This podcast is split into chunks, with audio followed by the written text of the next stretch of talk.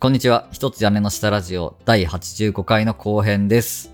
今回はパートナーポッドキャストの日の特別企画、まあ、いい夫婦、いいパートナーというテーマで、夏子さんと二人でお話をしているところですね。後編では前編でお話ししたアサーティブなコミュニケーションを実践するためのテクニックからちょっと発展して、夫婦でうまく対話をするために必要なマインド作りっていうのをお話ししていこうかなと思いますので、ぜひ最後までお楽しみください。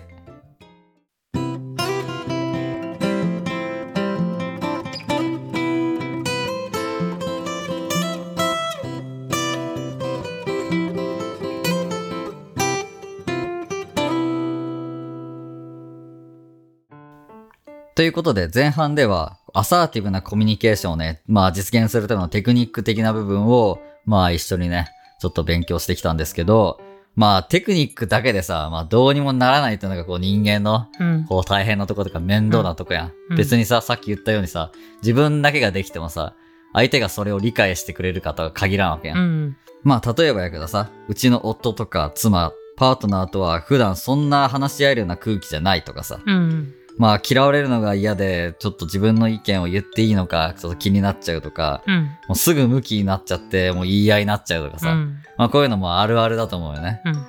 ということでね、まあ後半の方では、まあそういうさ、のを避けて、どうやってうまくこう対応することができるかっていう、その必要なマインドうん。の部分にフォーカスを当てて、ちょっとね、お話をしていこうかなと思います。はい。で、この本の中では、まあ、建設的な対話をするために必要なマインドっていうことで、これまたね、結構いろんな手法とか、いろんなテクニック、考え方っていうのがし紹介されてんだけど、その中で、まあ、4つね、ちょっとピックアップをしてきたんで、またちょっとお話ししていこうかなと思うんですけど、まあ、1つ目が、質問責任と説明責任を果たす。なんかあるみたい。政府みたい。あの政治っぽいけど。うん。そう。でもこれ結構重要で、こう、パートナーに対してさ、ちょっとこう、モヤモヤを感じることとかさ、うん。結構あったりするじゃん。これってなんでだろうとかさ、どうしてこういうことやるんだろうとか、どうしてこういう言い方になるんだろうみたいな、うん。こう、モヤモヤとした気持ちを、ちゃんとね、質問する、ちゃんと伝えるうん。ことがめちゃくちゃ大事だっていうふうに言ってて、それを言われた側も、ちゃんと回答すると。そう。二人で一緒にこう、ね、家庭という、こう、組織をさ、運営してるわけやん。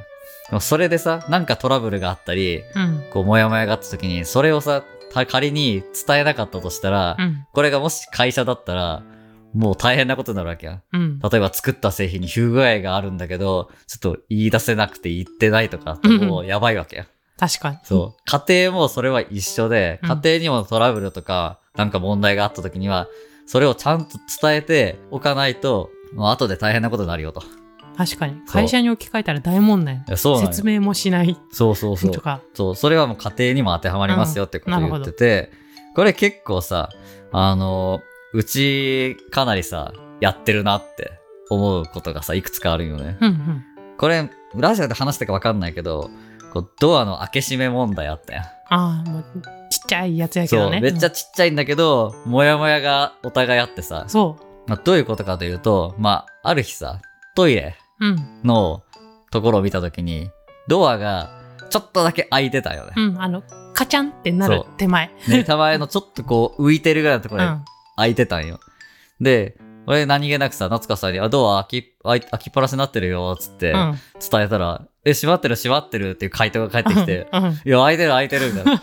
開いてるじゃん、どう考えても、みたいな話になったことがあるよね。あるある。その時に、俺が考えたのが、じゃあ、開いてる閉まってるの定義とは何かみたいな。そこに話をね、持ってったんよね。そうね。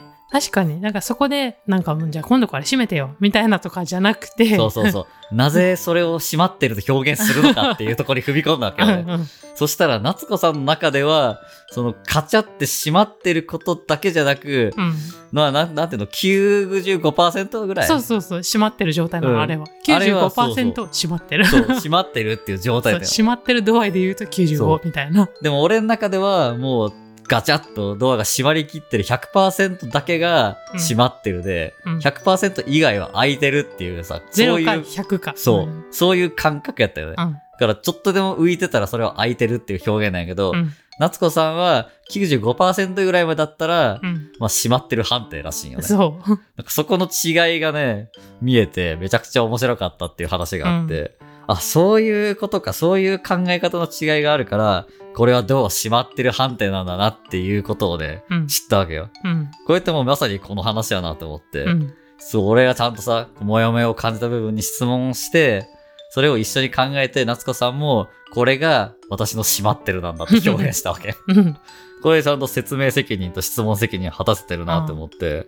で、これは、その後どうなったかというと、うん。100%締めるっていう意識を私が持つようにしました。あ、そうだね。確かに。改善策としては、うん閉まってるは100%だっていう風に、夏子さんがちょっとアジャストしてくれたっていう。でもやっぱね、まあ閉まらん時もありますけど、あまあね、そうね。まあそれは、まあ、そっちも理由が分かったけん、そうそう。まあある程度、ああね、うんあこれはほぼ閉まってんのね、みたいな。うんそうそう。納得できたっていうか、うんそう。で、お互いもさ、歩み寄ることができたから、こう、あんまこう、なんていうの、小競り合いっていうかさ、そうね。喧嘩にはなんなかったよね。なんないね。うん。そう。こういう話をね、なるほど。そう、ちゃんと質問をするもやもやに対して、で、それに対して答える。うん。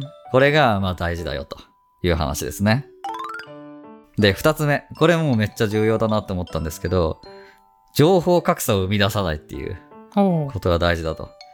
こうちゃんとこう思考、自分の考えてることとか、うん。こうそういうのをちゃんとシェアして、お互いが持ってる情報にあんまり差をこうつけないようにしましょうねと。うん。そういう話ね。こう普段の出来事とか、うん。うん。会社での話とかさ、うん。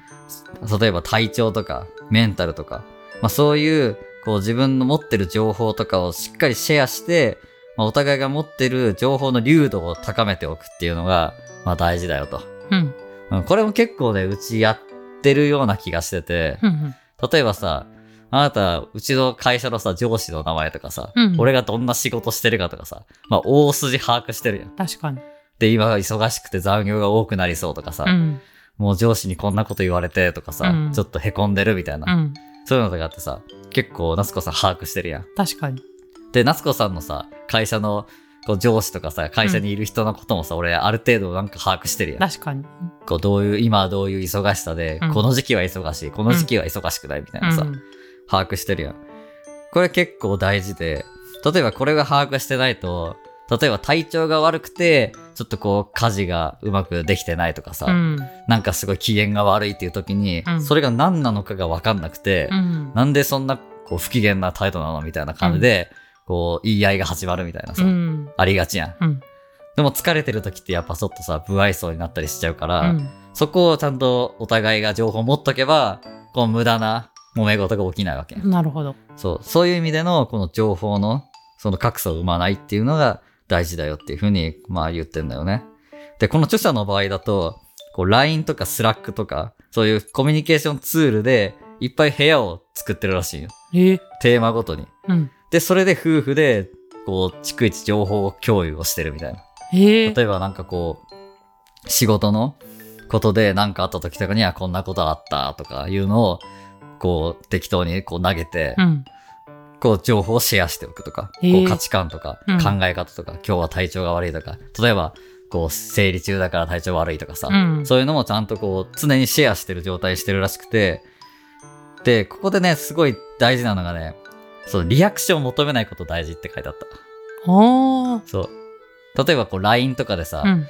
なんかこう自分の調子が悪いとかいうのを投げこ、うん投げ込んだりしても、それに対してこう返事を求めると、ちょっともやもやするわけやん。なんか、辛そうだね。大丈夫？みたいなことを求めるの。そう。言ってほしいわけじゃないよ。情報を共共有してるだけだから。あくまで業務連絡じゃないけど、そんな感じだと。それに対してなんかリアクションを求めないっていうのが大事らしくて、うんただただ独り言のようにシェアする。うん。で、相手がまあ見てたとして、それに対してどう思うかっていうのにはもう詮索しないと。うん。ああ、そういうふうなことがあったんだなって思ってくれてればもう OK と。うんうん。うん別にそれに対して共感してほしいとかさ、うん。そういうふうに思うのは、またストレスになるから、うん。ただただ情報共有の手段として、情報を与えるうん。っていうのが、まあ、うまくこう使うポイントらしいよ。うん。まあ、うちの場合は結構直接ね、口頭で。言ってるからね、うんその場でこういろいろわちゃわちゃ始まるけどね。そうね、今日は眠いとかね。そうそうそうそう。残業が多くて疲れて、もう俺喋んないとか、車の中で死んでるみたいな、あるしね。うん。うん。でもそれはもうお互いのさ、こうバックグラウンドがシェアできてるから、まあ別にそれに対してなんか思うことはないわけやん。うん。そう。なるほど。わからないを作らないなのね。そうそう。なるほどなん何が起きてんのかがわからないっていう情報が、うん。それが一番怖いわけやん。うんうん。だからそうならないように常にこう情報をシェアしておこうねっていう、はそういう話ね。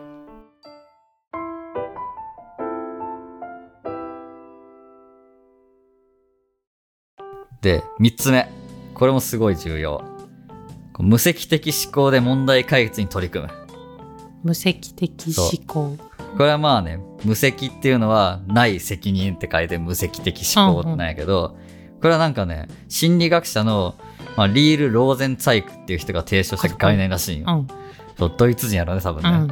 この問題を自分のせいにも他人のせいにもしないっていう考え方。はうん、これが大事らしくてあ。う、ん。誰がいいとか誰が悪いとかを考えるんじゃなくて、この問題自体を解決するにはどうすりゃいいんだっていうのをこう考える。そういう概念らしいよね。うんうん。こう例えばこれ、あの、例題があって、問題として、こう、パートナーの人が、こう、家事に協力的じゃないと。うん。もしくは、仕事への理解が全然ないとうん。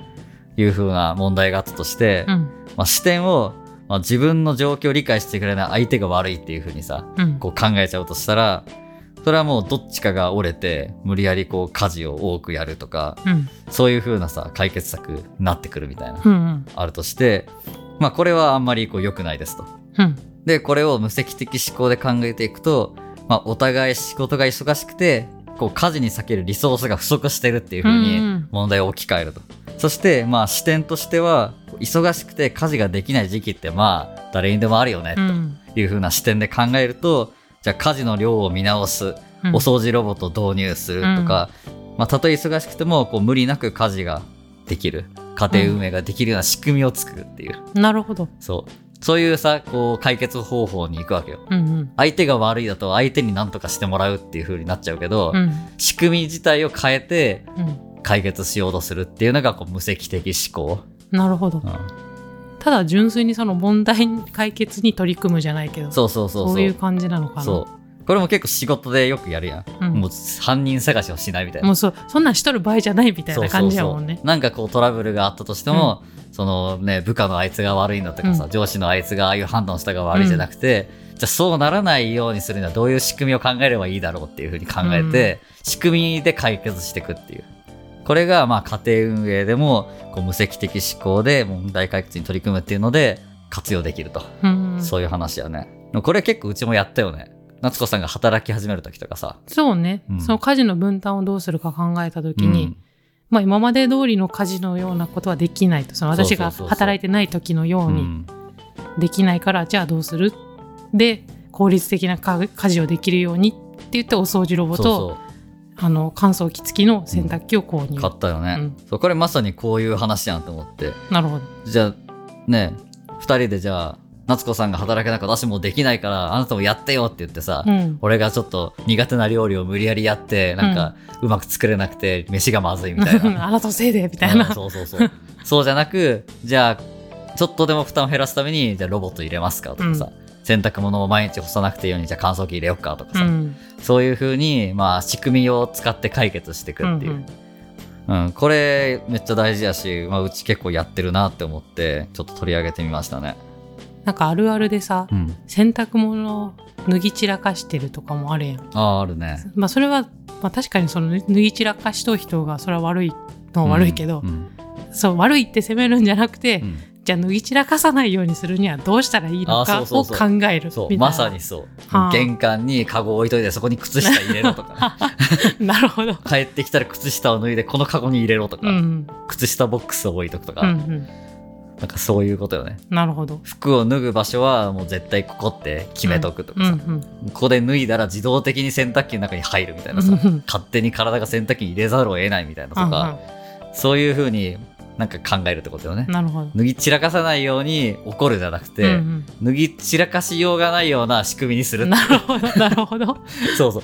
そしたらもう相手もさ、うんなんか、動けるじゃん。うん。まだ動けるや。うんん。そういう話よね。うはん。これめちゃくちゃ面白いよね。あ。うん。なんか、こういう風に考えるとさ、ちょっと考えるのも楽しくなるやん。あどうやったらどうういう仕組みにすればいいんだろうってさ、うん。考えるけんさ、割と面白いなと思って。そうね。しかもそれって多分2人で話すことになるやん。そうそうそうそう。ね。片方だけじゃ解決できないから、両方がこう折り合いをつけてさ、うん。こういい方法を考えなきゃいけないから。う、ん。うんこれもなかなかいいんじゃないかなって思いましたね。で、4つ目。これが最後なんですけど、戦略的ご自愛で対話する余裕を持っておく。いやむずい何何何？これで、この著者の人の造語なんやと思うけど、うん。こう、まあ要は対話する余裕を常に心を持っておくってことよね。そう。戦略的にご自愛をすると。なるほどご自愛ってのはまあ自分を愛するってさ、うんうんまあ、ご自愛くださいとか言ったりするやん。うん戦略的にご自愛して、常にこう余裕を作っておこうねっていう話をね。なるほどそう。もう常にさ、自分の HP の残量をさ、意識して、こうゼロになる前に、ちゃんと回復をして、こう常に心とか体に余裕を持たせてるような、こう取り組みをしましょうと。なるほどそう。これが戦略的ご自愛っていうふうにこの人呼んでるね。なるほど これはね、ちょっと言葉面白いなと思ってまあ紹介してみたけど。そう。でも結構これ重要だなって思って、さっきも言ったけどさ、うんぱ仕事で疲れてるとさ、うんあんまこう話そうにもさ、話す気力が湧かないとか、まあ本当余裕なくなるよねそう、もう帰って寝たいですみたいな感じになるやん。でもそこまでもうめちゃくちゃ疲れてる状態がずっと続くとさ、もう対話もできないし、その期間が長くなるとさ、うん。もうなんか冷え切っちゃうわけやん、夫婦関係。うん。なんか最近話してないな、みたいなさ。うん。そうなる前に、ちゃんと余裕を作ろうっていう話よね。うん。で、自分で、自分なりにこのご自愛をするための、例えば散歩に出かけるとかさ、お風呂にゆっくり浸かるとかね。そうそう、いいね。浸かるとか、うん。好きな本を読むとかさ、そういう風に自分を回復するための方法っていうのを使って、常に心に余裕を持たせると。うんうん、それが大事だよって言ってて、あともう一つ面白いのがね、ストレスは事前通告しておくと対策が一緒にできる。うーんそう。例えば今日はもう上司に怒られたからちょっと危険悪いかもって LINE する。ああ、そっか今日こいつ機嫌悪いんか。じゃあちょっと好きなカレーにしといてやるかみたいな。とかさ。じゃあ晩ご飯ちょっとどっか寿司でも一緒に食べ行ったら機嫌良くなるかなみたいなのを二人で考えられるから、なんかストレスがあった時はそれを事前に言っとくっていうのは有効だよって書いてあって、うんこれめっちゃ面白いなって思ったね。もう先に今日はもうイライラしてるっていう風に言っちゃって、うんこう、二人でじゃあ今日美味しいもの食べ行くみたいなのをやるっていう。朝起き抜けにもう疲れてるとか言えばいいなそうそうあ、そっか、まだ疲れとれてないんやな、つって、じゃあもう今日はゆっくりしときな、みたいな。なるほど そうそう。そう、これ結構面白いなって思ってさ、いいなって思ったね。そういう日あるやん、やっぱり。まあね誰しもありますよそうそう。それにさ、うちの場合さ、よくさ、俺がもう今日なんか何もやる気が起きんとか言う時あるやん。うんあるねその時はさ、夏子さんさ、もうやる気なしポイントを使い切らないともうスイッチ入らないよねってなんか言ってくれるやん。うんうん何もしたくない時はね何もしたくないゲージがねなくなるまでは何もできないと思ってるのでそうそうそう。これはめちゃくちゃありがたいっていうかさ、うん助けられてる考え方で、なんかもうやる気ない時はもう何もできんうんっていうのを理解してもらってるわけ。うんだからまあ放置してくれたりするわけ。うんそこがすごいね、助かってるなって思って、これはもうこの戦略的ご自愛なるほど。に該当するかなって思ってさ。なるほど。うん。あそうね。でじあの事前に通告してみたいな。そうそうそう。なるほど。だから、すごいいいなって思ってさ、これも実践した方がいいなって思ってちょっと紹介してみました。ということでね、まあ後半はマインドについてちょっと4つほどお話ししてきましたけど、まあどうでした？なんかね難しいかなって一瞬思ったけど、うん。よくよく聞くとなんかでできそう。そうそうそうそう。なんかうち割とこういう考え方で動いてる部分あるなっていうのがさ、結構あったから、こうちょっとさ、なんかその言い換えとかさ、考え方を変えるとか、うん。まあちょっとしたことでも、まあ割と実践できんのかなっていううんのはちょっと思ったんで、これね、割とこう参考になる人も多いのかなって思いましたうんね。うん。戦略的ご自愛っていいねうん。なんかいいよね。うん言葉として面白いよね。今日は戦略的ご自愛しますそうそうそう。みたいな今日ご自愛の日を作ると。毎週、毎週何曜日はご自愛の日っつって、お互いが好きなことをやっても、好きなお酒飲んだりそとか、ね、うそうそう、自由にできるみたいなさ。まあそれもある意味さ、そういう風な、まあルール作りをするっていうのはいいよね。うんうんあとなんか全体的に通して思ったのが、うん。基本的にやっぱ分からない状態を作らないというかあ、そうねちゃんと責任も責任じゃない説明もするし、うんみたいな聞くし、うん。情報共有もちゃんとするし。するしみたいな。そう。結構ね、この本通して、まあ、言ってるのが、ちゃんとこうお互いのことをちゃんと理解しとくってことよね。うんそのお互いがなんでそういうことを考えてるのかっていうのもそうやし、うん自分が持ってる情報をちゃんと伝えて相手にその理解を促すみたいな、うん、そういうのがなんか全体的にそれ言ってるよね。確かに、うん。勉強とかもよく言われるよなんか分からないことを分からないままにするなみたいな。ああ、そうそうそう。分からないまま次のステップに行ってもずっと分からんまんまやんうん。かそうなんよ。それでさ、もう夫婦関係とかやったら、うん。もう一個分かんなかったらさ、うん。もうずっとこう、それがさ、ずっと分かんない状態が続いて、うん。最終的にもう、何この人ってなってくるわけ何も分からないってなるでしょ。そうそう。何考えてるのか全く分かんないこの人うん。みたいな感じになって嫌になっちゃったりするわけやん。うんうん。でもなんか聞く耳も持たないみたいな。もううんあなた言ってることもいいわみたいな感じで突っぱねるみたいなさ、うんうん。感じになっちゃうから、ちゃんとお互いがなんでこう考えてるのかとか、そういうのを常に共有して、それをちゃんと話し合うマインドを作って、うん。で、テクニックとしては前半に言ったアサーティブなコミュニケーションうんうん。を意識してやることによって、まあ夫婦のこの情報格差とか、そのすれ違いとか対立っていうのが、もうぐっと減って、より良い関係性を築けるんじゃないでしょうかっていうのがね、うんうんまあこの本でまあ言ってることですね。うんもうめちゃくちゃ勉強になるよね。うんね。で、これだけじゃないよ、この本に書いてあることって。本当もっといろんなテクニックとか考え方がもういっぱい載ってて、全然まだ一部分しか紹介できてないんで、これぜひね、あの、夏子さんも読んでほしいなって思うね。うん。うん。そうね。だって2人で読まんとね。そうそうそうそう。うん。この本の内容自体も二人で情報共有して、うん。そうね。情報格差をなくすじゃないけど。俺だけが知ってる状態じゃなくて夏子さんも知ってそれを知った上でまた二人で話し合っていくうんうん。みたいなね、それがすごいねいい循環になってくるかなって思うのでぜひね皆さんもねこの本あの概要欄にリンク貼っとくのでうん。ぜひねチェックして買って読んでみてもらえたらなと思いますね